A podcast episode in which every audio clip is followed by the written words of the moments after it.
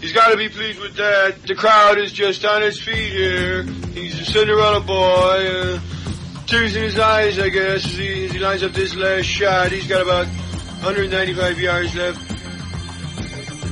This crowd is going deadly silent.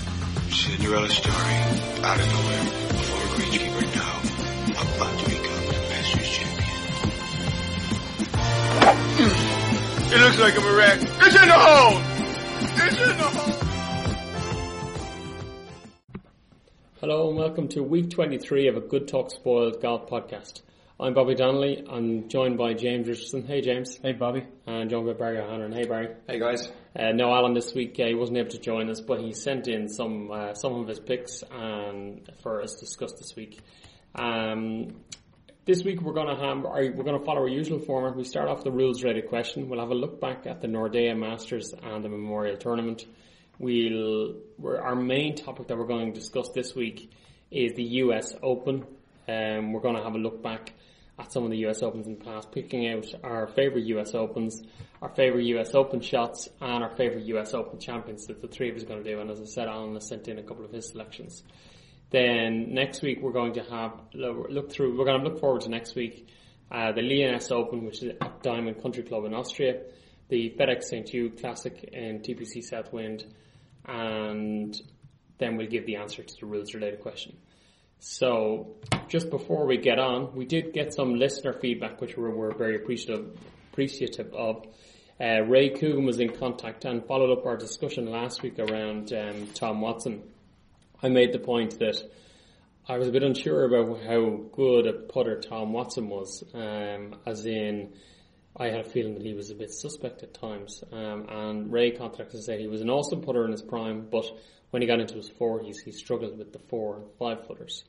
So good to get a bit of uh, bit of an update on that. Um, yeah, it's nice to know because you know we can only go back so far in our yeah. memory of golf. Yeah. You know. yeah. But um, uh, in relation to the Ryder Cup, he, in terms of who you would pick, he said he would rather stick pins in his eyes than watch Keegan Bradley play golf. so I think it's probably just as well Tom Watson is the captain and, and not Ray Coogan anyway. because, because Ray doesn't like horse racing, because Keegan looks like he's about to jump out of the blocks, you know, every time he's about to take a shot or. Yes, yes, possibly. Yeah, he, he's uh, he's a bit polarizing, all right. Good golfer when he's on, though. I wouldn't like to face him in match play. Yeah, and he is a major champion as well, I suppose. Yeah. yeah. Um, before we move on, do you guys play golf the weekend? I had a load of golf, um, so I won't go into all of it. The, oh, the big, the big disappointment of my week was I had my singles match play, and uh, which I ended up losing. But um, I, I put it down to three lost tee shots, including one on 17 when I had the honour and I was only one down, not carved it out of bounds, and oh, no. that was pretty much hole over. Um, so that was that was kind of disappointing, you know. To I always wanted I want to go far in a match play, but uh, not this year. So I have yeah. to work on the game for or, next or year. Or last year. Or last year. To, or the year before. Well, no, last year I couldn't play because I had my. Uh, the year before that. Well, the year before that, yeah. yeah, your record is not as shining either, is it? Like, it? but you know, whatever. This isn't about me, Barry. It this is about no, you. This is about, Let's keep the focus on destroying you. Barry. Um, so uh, we went, myself and James and our friend Stu went out for a round with our pro Mark O'Mahony mm. in Carton House, where. Um, bit of a team building exercise before we go off to play the um, Carne Pro Am next weekend in Belmullet out in the west of Ireland. Cool. So that was that went well. It would have been more of a team building exercise if Stu hadn't been so far right on all the holes that he didn't really spend too much time with us. Yeah, that's not fair. he was left on a lot of them as well. yeah, he was, Stu was off looking for his ball on his own quite a lot, and we decided not to help him too often, just to teach him a lesson. You know, hit it straighter. So, uh, but that's good. Yeah, we're, that'll be great. We'll do maybe do a quick uh, thing about Carne next week, just before we go.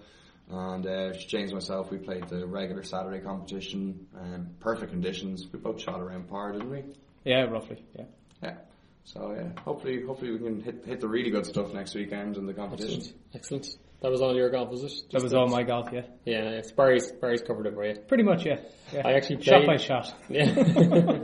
I actually played with the same. Uh, I played with Mark as well at the weekend. We were down in uh, the uh, Pro Pro Am event. Um, and that was in the Heritage, wasn't it? Yeah, it's in the Heritage. Sunday, Monday, a two day event. Uh, it's one of the biggest ones for the pros in terms of uh, the field that attends it and the prize money and stuff like that. But as always, whenever we go away, we seem to be do we do very well in the bar on the on the at the on the night after the first day, and that's the that's the peak of our uh, of our performance. Um, so I didn't play great day one, but day two played a bit better. So um, and Mark didn't really do do too much, unfortunately. But I think hopefully he'll have a bit of form going into that event. You guys in Carne, anyway. If not, we'll all be in the bar on the Yeah, Saturday yeah. doing Yeah. the same Yeah, there's thing. some very good 19th holes down there in Yeah. Carne, so Yeah, and Mark's good at good at uh, supporting that that those efforts as well. Absolutely. yeah. Excellent. Um, looking on then, okay, let's moving on quickly to the rules related question. And this week now, the question that I have for you guys is a player plays a stroke on the putting green, and while the ball is still in motion, it is picked up and carried by a dog and dropped next to the hole. What is the ruling? Question mark. A. The stroke counts and the ball must be played as it lies. B. The stroke counts and the player must place the ball at the point where the ball was when the dog picked up. Excuse me. C. The stroke is cancelled and the ball must be replaced. Um, Alan has already answered. Um, you're first to go. Okay. Some, somehow I have a feeling I've heard this before. It may have been on the show, it may not have been, but seeing as myself and Alan are so oblivious to the rules, it actually doesn't really matter. So I um I was hovering between A and C, but I think I'm going to go with A. Um, no real reason. It just it feels like it's right. So uh, that, Okay. that's where I'm at. Okay, we'll, we'll come. I'll give you Alan's answer at the end just to keep the suspense Just up. keep me on tender hooks. Yes. Yeah. okay. Uh, okay. So the master of suspense, Mr. Donnelly. yeah, I'll do it. Do do my best. Very good. Well, listen, there was some, I suppose, interesting golf of the weekend. We had the Nordea Masters.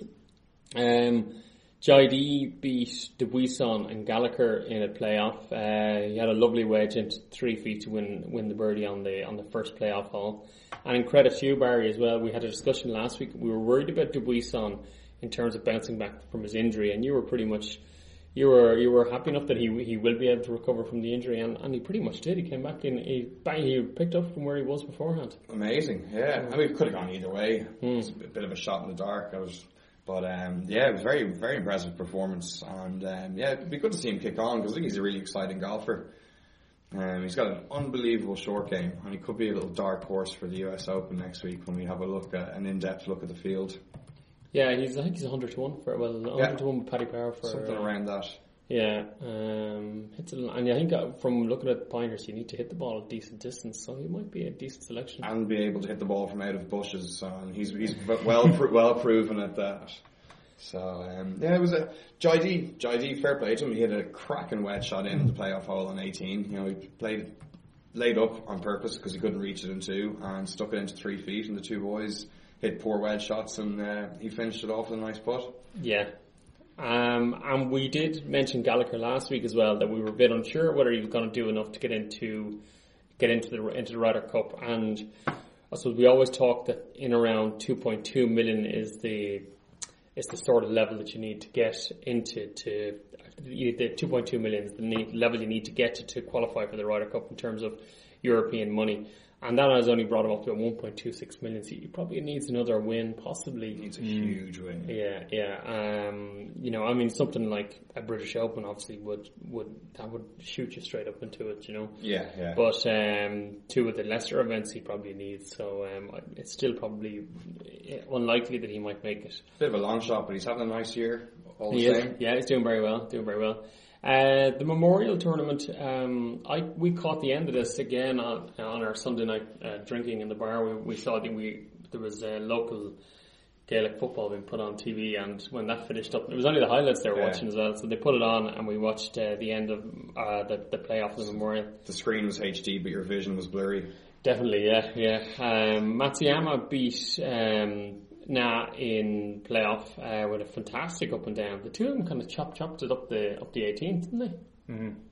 Yeah, Matsuyama was in the bunker, wasn't he? Yeah, and hit a hit a hit a really nice strike. Just pulled it left of the green. Yeah, yeah. Na, Na did a Barry on it and smothered his tee shot left into the water. And uh, Another the- smother. another smother, yeah. But uh, he's having a great season. Um, so I, w- I wouldn't mind earning the same money that he's earning this year.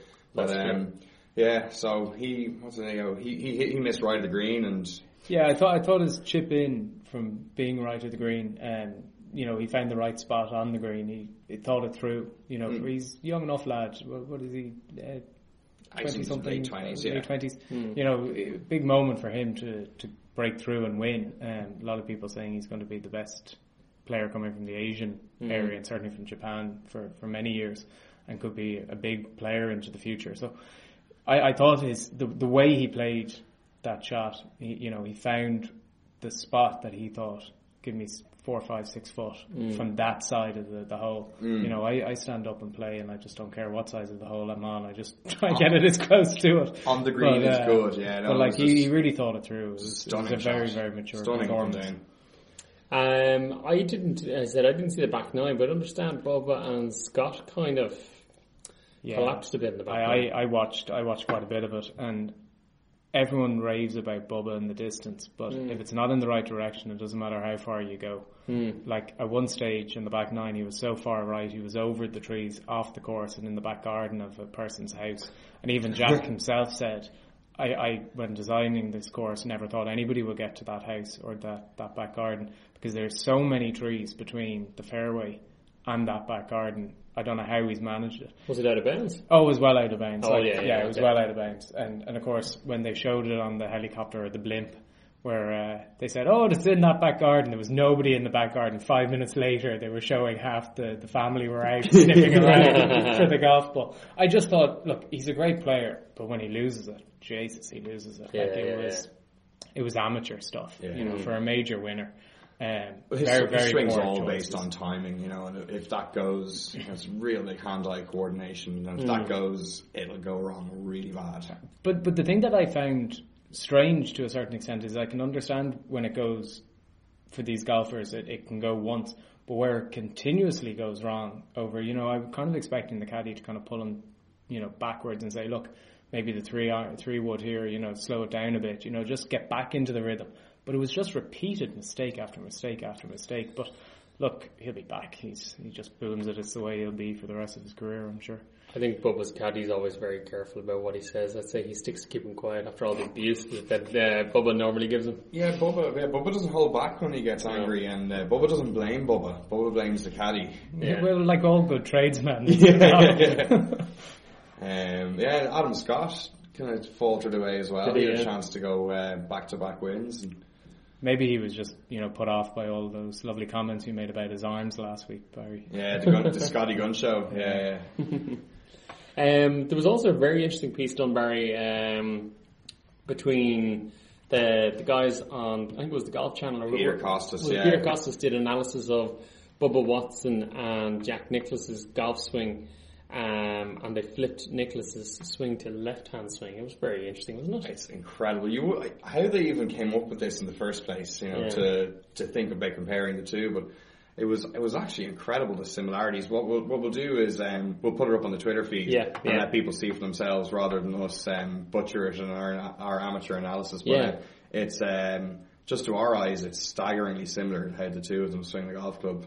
Yeah, because they showed Jack really going after a drive and suggesting that, well, there is a good few similarities between Bubba's swing, so uh, it's definitely one to check out. As you say, we'll put it up in the on the Twitter handle. If anyone wants us to email it to them, our email address is a good goodtalkspoiled at gmail.com. We can send it on. Um, and then yours truly picked up the presenter bet for the week. It, Uh, it was tight on Sunday. All four of us were in the running. yeah, I had Haas who finished eighth, uh, Barry you had Moore who finished nineteenth. Uh, James you had, or Alan had Mahan who finished twenty eighth, and James you had Bradley who finished thirty seventh. They were all good picks. Who was ahead at the beginning of Sunday, and when we were looking at it, I think That there was only about Barry. two two shots in, in the between all of them. Yeah, there was. it Yeah, I think, I think I was at the front, and uh, yeah, Bob Bob did his uh, did his Sunday charge and took the win. It's a good pick. Yeah, well, I kind of I, I fancied him for most of the weekend. I didn't actually have a bet on him so in the end, so uh, You would have been just gutted with him just finishing eighth Yeah, as well. yeah, so uh, those horror places. Um, in other news, uh, Stacey Lewis on the ladies on the LPGA tour, she won the ShopRite LPGA Classic, and she's now world number one. Congratulations to her. good Yeah, stuff. Yeah, yeah, just in it's case, been coming in case she's listening. it's She always coming- listens. She she Yeah. tweeted us last week said she loves the show. Yeah, she loves been- the dulcet tones of Barry. Yeah, it's been coming for a while. Um, she's a good, great golfer. So um, yeah, the LPGA is very competitive. Yeah. Yeah. Um, the US, the US women are they've won eight of thirteen events this year, so kind of taken back a bit from the Asian dominance. Very good. Okay, well, let's move on to the top 200 competition. Alan normally gives us an update on this, but Barry, you're going to take over for this week. Yeah. So um, there's a lot of movers this week. Um, a few good performances from the top 200 uh, contenders. You know, Eddie Pepperell went very well uh, up in Nordea Masters, which moved our uh, friend of the show, Stephen Halpney, up 51 spots, and he's finally moved out of the wooden spoon position, which will uh, delight him no end.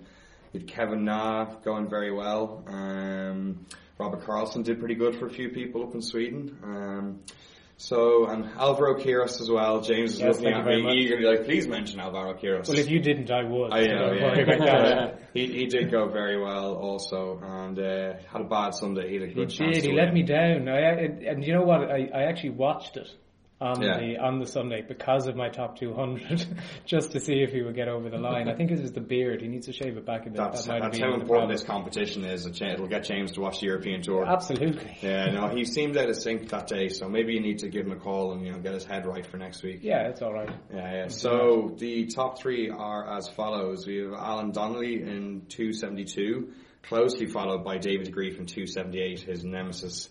Um, Kevin Coughlin is in uh, 264 combined, and top of the table for another week in a row is Stephen O'Connor at 253.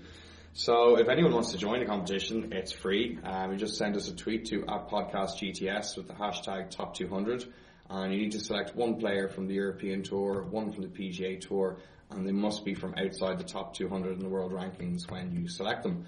And the winner, uh, which will be decided at the end of the DP Tour Championship, will win a four ball in Carton House, which is a magnificent place to play golf. Having played there twice in the last week, um, I can attest to that. So uh, entries are open until the British Open. So uh, yeah, hit us up with your choices, and best of luck to everyone. Yep, cool. Um, thanks a lot, update, Barry.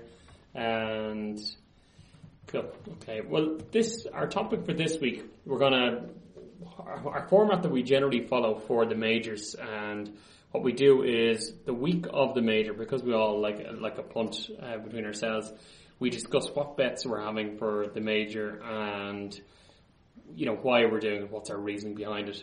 And so we've decided the week before is to do a bit of a discussion around the major itself, bit of a background, bit of bit of history. So this week we're obviously going to be covering the US Open because it's come around, it's, it's, it's already come around. So we're going to have a quick chat, looking back over some of our favourite US Opens, favourite US Open shots, and our favourite US Open champion. So Barry, I might come to you when you look back. Well, I suppose first of all, actually, um, where does the US Open rank in terms of your own majors, in terms of preference out of the top four? Do you know what? Like until I kind of started getting back into my research and the history of it, I would have firmly pegged it in third place behind the British Open and the Masters. I think it's. It depends. Actually, do you know what? This will all depend on the time of year for me. If you ask me now, I'm going to say it's the U.S. Open because all of the history of it I was going back through and the mm. recent events just reminded me of ha- what a great tournament it is and the mm. drama that tournament throws up. So I, I like I would actually just the Masters, the British Open, the US Open. I'll just I'll, I'll put them all in as number one the two weeks before each event. Yeah, it's just yeah, I don't know. I, I couldn't. It's like I don't know. If I had kids, it's like picking between your favorite you know favorite of your children. So um, yeah, that's where I'm at. Well, I, I don't get excited about the US Open like I do the Masters. And that's probably controversial on this podcast. But I suppose to me, the British Open and the Masters were what was on terrestrial TV. It was free to air. And I don't remember when I started playing golf in 1989, 1990, and I started watching Faldo mainly, it was the British Open and the Masters. They were the two that I watched year in, year out. It probably wasn't until 1999 that I started watching the US Open more than I did in the past. I don't actually remember mm-hmm. watching the US Open, and we'll talk about the US PGA at the time. But again, that was another tournament that I was always away on holidays with my parents, and unless I was in the States and we were in a hotel that had it on it, I wouldn't have seen it. Yeah, So yeah. to me, the US Open is not. It doesn't. When preparing for this podcast, this didn't grab me. It didn't. It didn't warm my cockles like talking about the Masters. I got giddy like a schoolgirl um, in in relation to the Masters. This not so much, but Well, it's the other way around. I I personally put the US Open ahead of the British Open from my enjoyment because I think the US Open has everything that the British Open has. It has the eight or ten hours of non-stop coverage. It has excellent coverage. But the one thing I always find with the British Open, um, and this might not be this, the way for all the courses, but particularly, I think it was last year, like I think, I mean, some of the links courses I find don't come across as well on TV. I think if you were there and you were watching a, major, British Open definitely ahead of the US Open because links golf so good and there's so much intricacies to it and, and how the players manage the, you know, the wind and the rain and, uh, the different bumps and bends of the course. But I think sometimes when you're watching British Open on TV, you don't get a full understanding of the, The challenges. course gets flattened. Yeah, exactly. And you don't get a full understanding of the challenges. Like when Mickelson hit that three wood into was it 17, 17th, yeah. yeah. on Muirfield. Just looked like it was any random golf course that he was threading it down down through. Whereas they were all saying, well, it was one of the most amazing shots that anyone's ever hit in the British Open. But you didn't get appreciation of the difficulties that he had both sides and, and the undulation stuff like that. Whereas I think the US Open always looks amazing on TV. I think the clear definition of the course helps. Mm. Yeah. I, I think we probably need to do a 3D viewing of one of the British Opens some year, just so mm. we, just just for evaluation mm. purposes. Yeah. It'd be good to see if it comes across, the course comes across well. Yeah. I suppose from my perspective, it, it's probably nostalgia more than anything. Yeah. You know, I, I would have been young. I would have been watching the, the, the Masters in the US, the British Open much more than the US. That's not to say I don't enjoy this tournament. You know, it's it's a great couple of days. You know, like you say, the coverage, s- s- especially on Sky, you know, with all the big names there, it is a fabulous thing Yeah. to watch. I, I probably enjoy it more now, but when we were looking back on the history of it, it wasn't one that I would have Yeah, said, this yeah. is, oh yeah, this is great, I'm looking forward to this. I- I think the thing I actually enjoy the most about the US Open is that um, par is the target. Yeah, You know, and there's yeah. so much attrition going on, and like while it's heartbreaking to see players just bomb and collapse, and there's so much drama with those things, and you know miracle par saves and the occasional birdie, but I I love the struggle against par, and I do like watching tournaments where par is a um, a real target. I mean, just a quick little um, fact I picked up today. Since 2001, the cumulative scores of the major winners are as follows. So the Masters is minus 139 to par. The USPGA is minus 120 to par. The British Open's minus 96 to par. And the US Open is minus 28 to par. 16 of those are from Rory McIlroy's win in 2011 in Congressional when it was yeah. soft. So you can almost scratch that out as, so it'd be minus 12. So like it, i- that's over what you know. So that's minus one per year. So it is an absolute beast. It's, But I it's survival. That's a great point because I think um, I think the fact that level par will win a competition is brilliant because it's totally different than what we see week in week out. It's kind of like if we could go and play in a weekend at 36 points and win the competition. Mm. What you mean is it makes us feel better about Yeah. ourselves when we see Yeah. the pros. Like we, we'll probably go out and we'd play to 120. Yeah. At the same time, they're playing to level par. But it is it is enjoyable to see, and I, I agree with Barry in respect of it. Going 20 or 30, you know, 20 or 18 under eh, over four days is, is great for the main competitions. But to me, a bit like your major medals at, at your own home course, that's the one that you don't want to be seeing guys come in with 64, 65, 66s. Mm-hmm, mm-hmm. They should be winning it on 71, 72. Hmm. You know, that, that to me is the real challenge. At Any other Stableford event, you can go out and you can play to 68. But like this is the major. The major should be a major test for the best golfers in the world, and the course should be set up not for the American TV viewership, which most of them are set up for over the course of the season, where they want birdies, birdies, eagles, birdies, because they're not interested in seeing some guy duff it 20 yards in front of them. I love that bit of this tournament. That is the bit that I certainly enjoy. Yeah, it's great to just see par is a challenge. Um, so uh, very enjoyable and really looking forward to next week. But yeah, back to the history of all the best US Opens. Yeah, what's your favourite US Open, Murray? My one um, is 2006, and it's funny. It, it's actually Alan's as well. It's, Yeah, Geoff Ogilvy won too. Ogilvy won it, Yeah. and it's, it's Brilliant. It's funny, my memory of it doesn't really include Ogilvy. Now, I know it's eight years ago. My memory of that tournament kind of centres around the collapses that happened, which is what we've kind of mentioned about US Open. So you'd Montgomerie, his probably one of his most famous collapses. You know, he's middle of the 18th fairway. He's got 172 to the hole. He has to wait a good few minutes for the shot. The last second, he changes his he changes club, comes up short, chips on, Rams' his downhill par putt, you know, 12, 15 foot pass, misses the one back. That's his double bogey. He's gone. Mickelson made, oh my god, un, un, you know, ridiculous amounts of errors down the stretch. Also double bogey at 18. Um, Harrington had uh, bogey the final three holes and finished two strokes behind. And Ogilvy just happened to kind of take the little breaks that he had. You know, he chipped in on 17 and um, he got up and down on 18. So he survived the challenge of par and won the US Open. And it was it was just great drama. Yeah. You know, the the the disasters were there, and you know the fairy tale ending of the guy hanging on to win. And it was a, it was an amazing final day that we probably haven't had as much in recent majors, particularly the Masters this year was very disappointing on the final day. That was a snore, yeah. yeah, but this was a, that was a great final day. Yeah, if we get anything even half approaching that, we'll be very lucky this year. Yeah, and I think that's one thing I wonder is about the US Open. Is it more likely to create a, a, an excellent final day finish than maybe the British Open? Now, in fairness, Mickelson's British Open was fantastic. It was good finish at the end. Yeah, I, I think it does, and, and my favourite Open goes goes to 1999 with Payne Stewart. Um, You know, it was the Payne Stewart, Phil Mickelson, Vijay Singh just behind with Tiger Woods as well.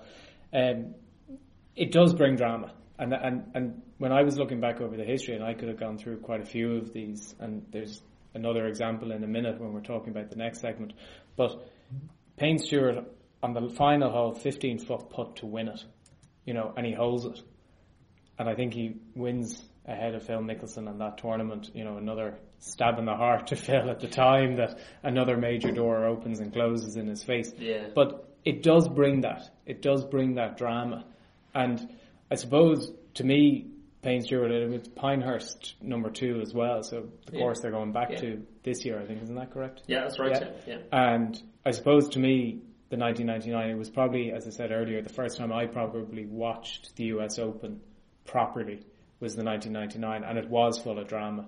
I suppose just thereafter, of course, the, the sad news five months later that, mm. that Payne Stewart ended up dying in the in the plane accident and never obviously had the opportunity to defend his title. But mm. Yeah, that was. Uh, I actually watched the video on that t- today, just kind of a highlights of the show, and it was just a hor- you know, horribly predictable, uh, predicting statement that Stewart made at the end. I mean, he was so gracious to Phil Mickelson. You know, said you'll get your chance, and he gave him, you know, kind of embraced his face. At, you know, after the after he held the winning putt, when Stewart said like you'll get your chance, like this could have been my last chance, and but unfortunately it was. I mean, because it's an eerie statement, isn't it? it really was, and he was just a fantastic competitor, and But he was also a fantastic character. You He know, he had so much. He was the, the plus fours, the outfits, Yeah. the cap. You know, it was. You know, you just don't have that character anymore in in golf. That Great I think that that kind of. You know, I'd love somebody. You know, we look at John Daly as probably kind of the most extreme out there in terms of the clothing and all that. Mm. But Payne Stewart, he was a good guy. mm, He was a gracious winner.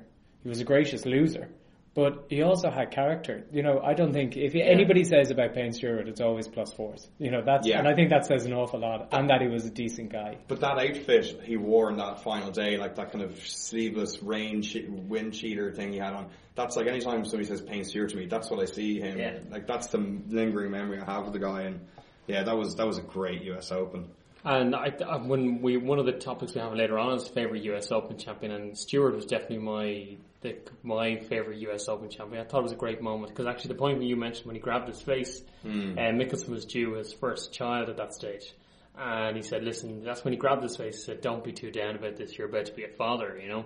Which I suppose when you think about it, when you've just lost the US Open on the last hole, there's not much you can say to kind of appease you a bit. So maybe you know that Yeah. c- kind of might have made it a bit easier. I'm like, kind of going, yeah, okay, well, actually, you know, it's not the end of the world. Um, but yeah, so um, I I thought a brilliant, brilliant champion, I must say. Um, moving on, our next one is the favorite U.S. Open shots. Um, what are your guys? What's your favorite U.S. Open shot? Well, I'm going into the archive here, and we spoke about him last week and at the beginning of the podcast about his putting. I'm going with Tom Watson, 1982. Um, He is in a war of attrition that we were talking about a minute ago. Um, he's just bogeyed the 16th on the final day to go back level with Jack Nicholson. Um, it's in Pebble Beach. It's a par three. He puts it over the back.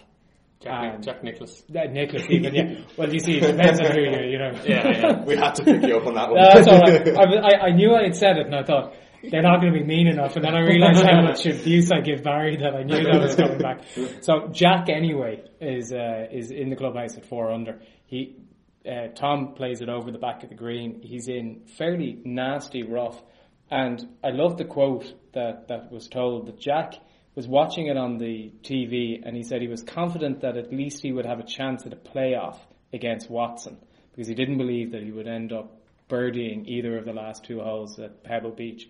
And his Watson's caddy, Bruce Edwards, turned to him and said, you know, you've got to just get it close. Get it close. And Watson turned around and replied, get it close. Hell, I'm going to sink it. And that's exactly what he did to birdie it. And he went on to win it by two shots. But it was just, to me, when you watch it, it, it, it's a nasty light. There's not an awful lot of room to play with, and he ends up, you know, two bounces and it's in. It was a stunning shot to me for me. Well, actually, the pal of mine that I work with uh, is from Kerry, and there's a famous story about that wedge. So, Tom Watson was made honorary club captain uh, of Ballybunion Golf Club, mm. and so when he was when he was when he was captain for his captain's prize in Ballybunion, he actually put up his wedge as the wedge that he used to hold that shot. Come on. As the wow. captain, captain's prize in Ballybunion, yeah. What? Can um, you imagine the nerves, like knowing that that was a prize and yeah. you're coming down there to stretch in the final day? And apparently it's in a bar somewhere. Somewhere, I think it's in Tralee. It's in, uh, it's in the bar. Someone obviously won it and they have it there. So. Imagine if you took it out and left it behind you on the 16th green and asked the pro shop if somebody handed it in. um, my my favourite US Open shot was Tiger's putt on the 72nd hole in Torrey Pines, where he played the whole round on one leg and he needed about a 30, 35 footer on the last to get into a playoff. And he held an unbelievably long putt. And, and this is one thing that probably, well, I know Tiger's not playing at the moment, I don't think you'd see him doing it under when he really needs to pull out a big putt. It was that was Tiger of old, and that's the last time we've seen Tiger really do that, where he needs to make a 30, 35 footer, and he drains. Was it that long? Yeah, I think so. Yeah.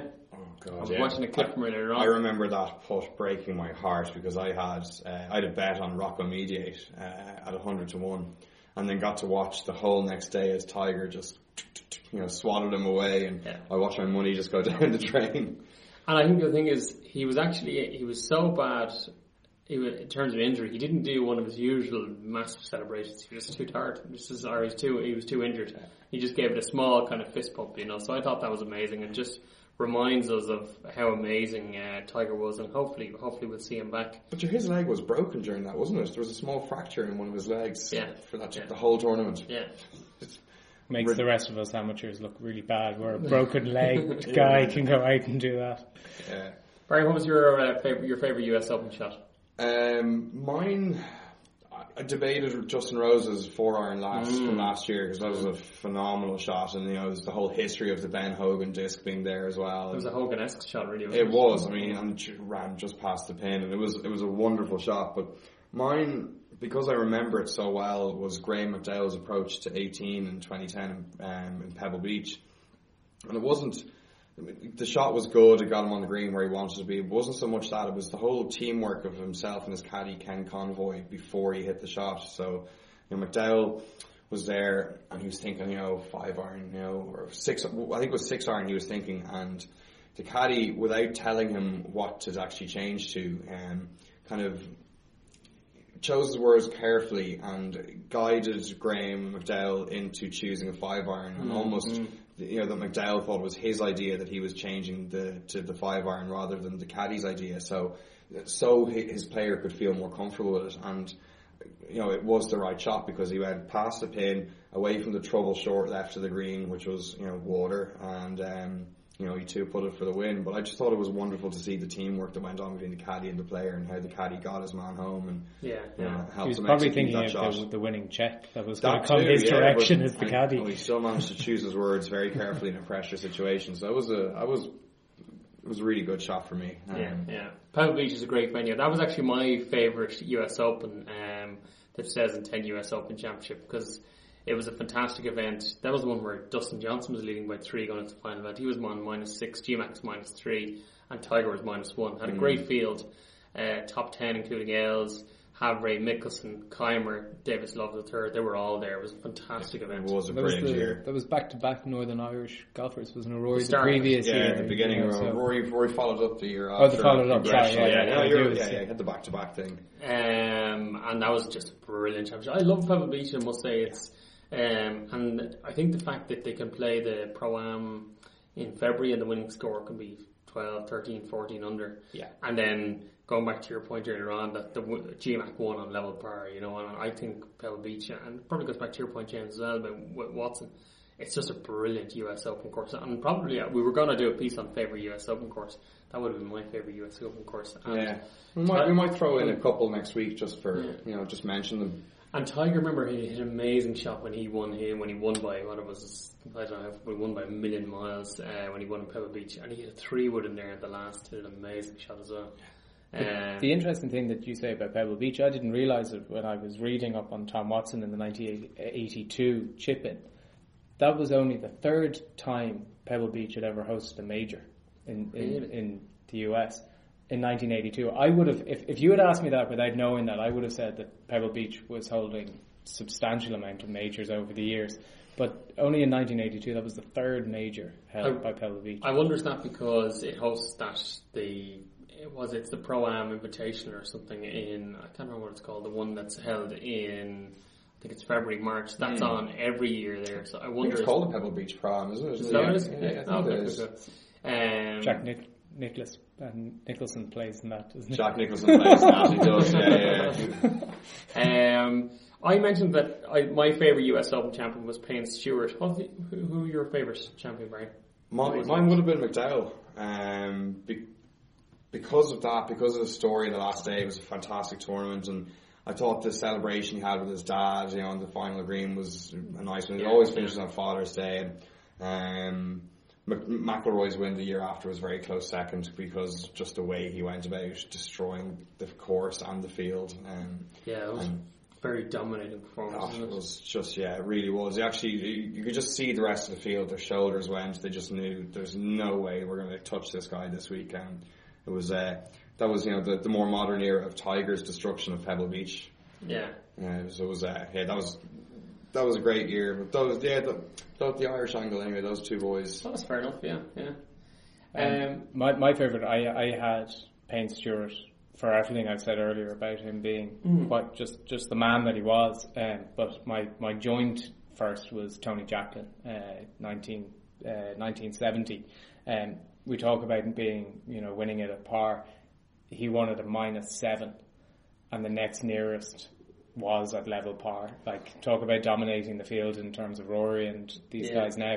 He dominated the field back then that had Arnold, Jack, um, it had uh, Gary Player, Lee Trevino, like big, big names. Um, obviously, I wasn't around to watch it, but I had heard Tony Jacklin talk about his win at the Ryder Cup after dinner on the Friday, and just the way he spoke about it, it, it clearly meant so much to him. And he was the first European player to have won it since 1927, which puts it in perspective. And Yeah. I think Gary Player was the only non American to have won since 1927 when he did it. So to me, I, I was going to go Payne Stewart and Tony Jacklin, and then when great minds think alike, I decided to change. Um, well, that's good. No, and that, that's a particularly good champion because uh, I mean, people always give Seve a lot of credit for when he won the Masters and he kind of broke ground for the Europeans, but Jacklin had a big part to play in that as well. Yeah. Before we move on from the US Open, I've I've one question that I want to throw out to e- both of you: the 18 hole playoff, yay or nay? Ooh, that's a good one. I think no. I think I think a four-hole playoff. Um, Kind of like the British Open. Yeah, well, TPC Sawgrass have gone that way as well. Yeah, Mm. that a four-hole playoff. The only thing is, I think they always struggle for light. I think the thing again, I don't know. Most of my enjoyment of turn seems to re- revolves around TV, and I think when it's on the next day, it's on.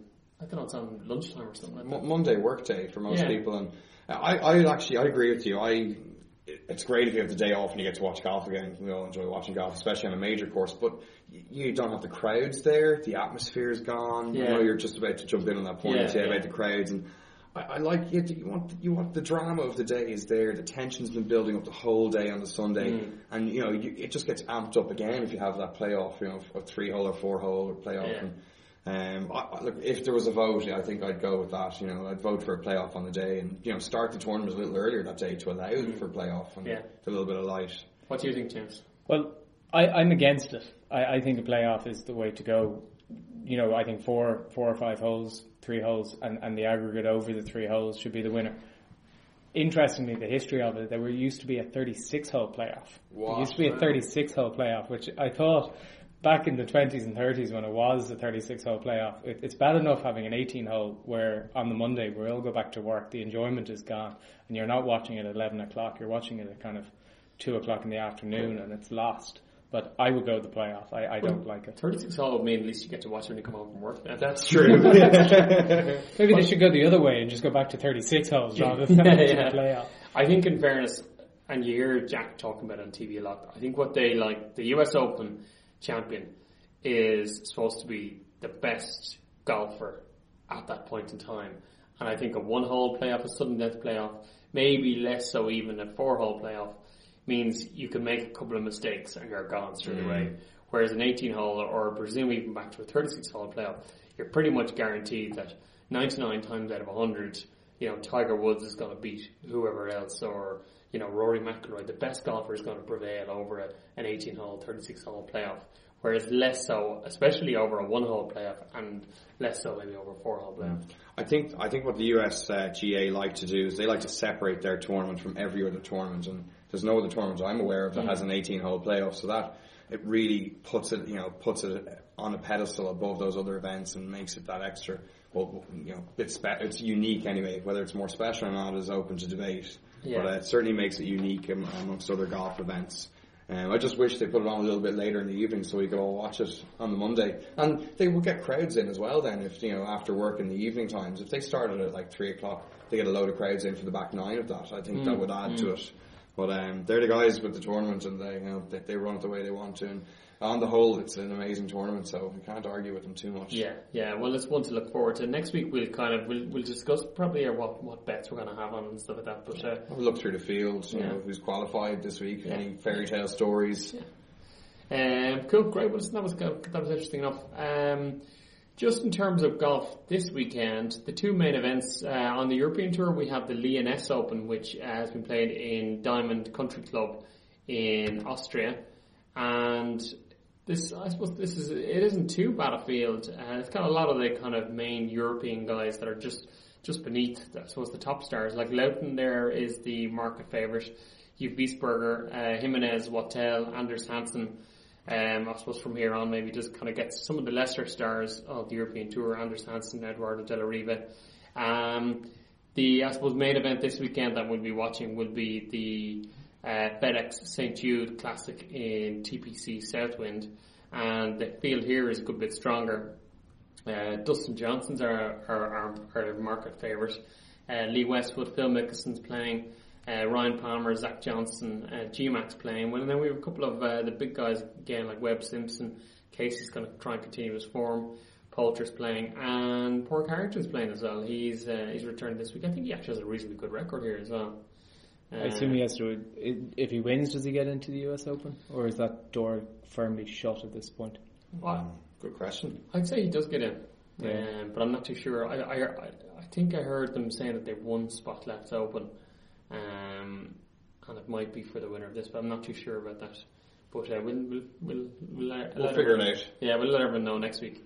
Um, I presume everyone's keeping their powder dry for the US Open. Yep. Yeah, yeah, keeping the money in the wallet for next week for sure. Um, it's it's it's tough. I always find that the tournaments the week before major are very tough to to bet on and back golfers because you know different players are you know setting themselves up for the major the week after, and you know they're they're getting their heads together. They're, They might be trying out a few things. They might be testing out a new club in competition conditions and almost just kind of using the competition just to get themselves sharp rather than actually try to win the event or go very well in it. So, um, Yeah, yeah, kind of bit of a betting minefield sometimes these events. Yeah, I think that makes sense. Um, we're going to have a little fibre between the use, between the four of us anyway. Uh, and as per our new rules, James, you're first to go. Uh, I have gone with Luke Guthrie.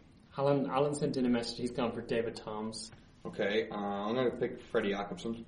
and I'm going to go with David Hearn. Okay. So uh, we'll wait and see how that looks next week. Um, Hopefully you're picking first. Yes. Uh, oh no. So that'll mean you're last. Yeah, yeah, yeah. yeah. He got that eventually. Yeah, finally, finally triggered it. Okay, well, listen. Let's get on to the the rules related question.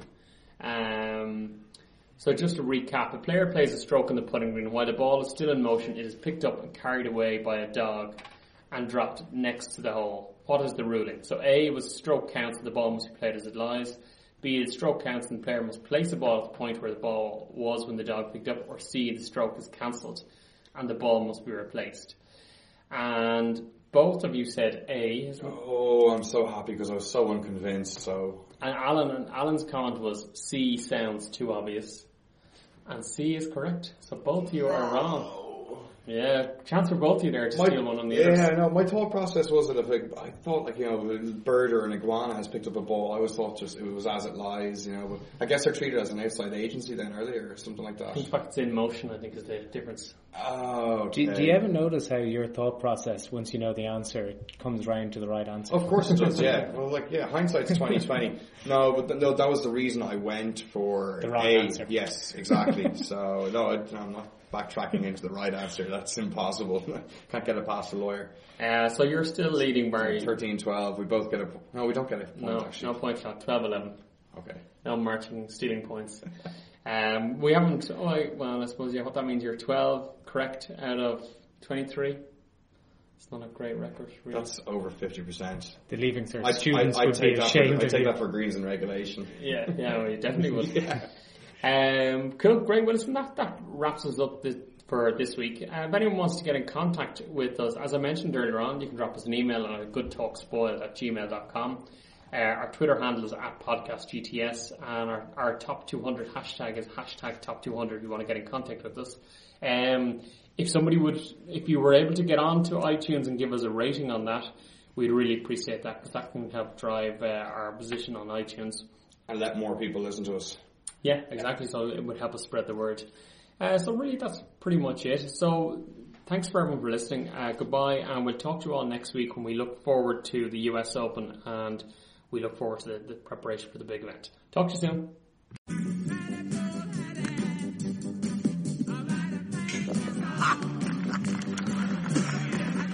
Five iron, huh? Well, you're five. Bye bye.